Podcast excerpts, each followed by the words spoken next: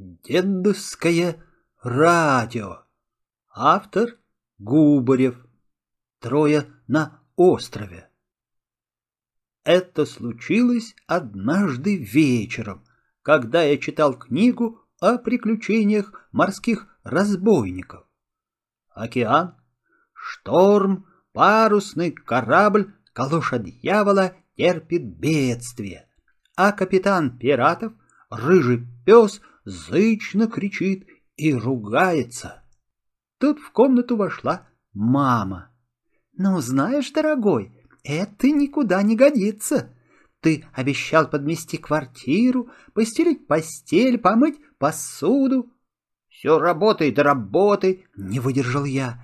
Ни минуты покоя. Это у тебя-то ни минуты покоя. Кстати, — Зачем ты рылся в шкафу, да еще выбросил бабушкин волшебный платок? Положи-ка его на место, сделай уроки и прибери, а я должна уйти ненадолго. Мама, а зачем на этом платке завязан узелок?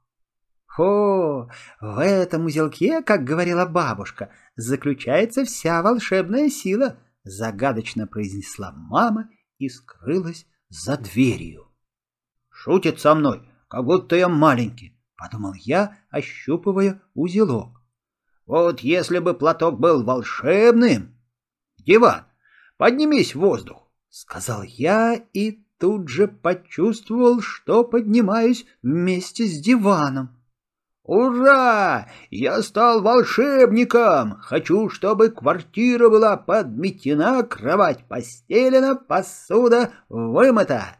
Легкий вихрь прошел по квартире, и все вокруг засверкало. Тут в передней раздался звонок. Пришла Мила Улыбкина, худенькая девочка с толстой косой и маленьким острым носом. «Мила, я стал волшебником!» «Ой, не люблю, когда мне говорят глупости», — ответила она спокойно. «Волшебника решать задачи не умеешь. «Хочу, чтобы все задачи были решены», — прошептал я. «Просто удивительно», — пожала Мила плечами, раскрыв тетрадь. «А кто тебе помог?» «Я теперь все могу. Я же сказал тебе, что стал волшебником». Хм, «Если ты стал волшебником, сделай так, чтобы в комнате э, пошел снег». Я махнул платком, и что тут началось? «Довольно, довольно, Боря, довольно!» — услышал я слабый, жалобный голосок. «Я не верю в волшебство», — неуверенно сказала Мила. «Вот идет Юрик Белов. Если ты волшебник, сделай так, чтобы он превратился в негритенка». Я махнул платком. Юрка стал черным, как смола, белели только зубы да глаза — он посмотрел в зеркало и заплясал от радости. «Ребята, как это здорово! Мне всегда немножко хотелось быть негритенком». «Ну, я могу сделать все, что угодно. Например, перенестись на волшебный остров».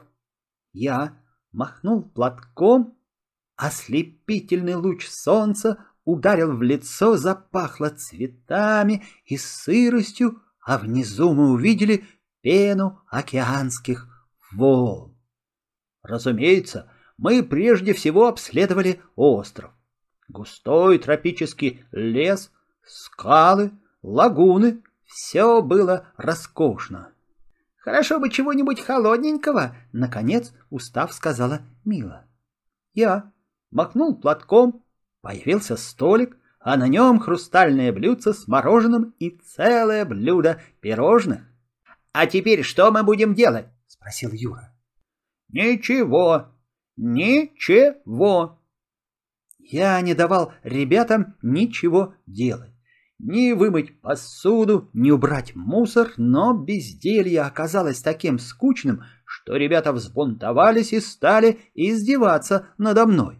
И тогда я придумал приключение. Пиратский корабль «Калоша дьявола» потерпел крушение. Пятеро пиратов выбрались на сухое место и двинулись в нашу сторону. Плохо бы нам пришлось, Если бы не платок, я узнал их всех, недаром читал книгу о пиратах. Но я сделал непростительную глупость. Признался, что на острове мы одни. Тут уж и платок не помог. Пираты неожиданно напали на нас. В черном зрачке Одноглазого я увидел ярость и жестокость.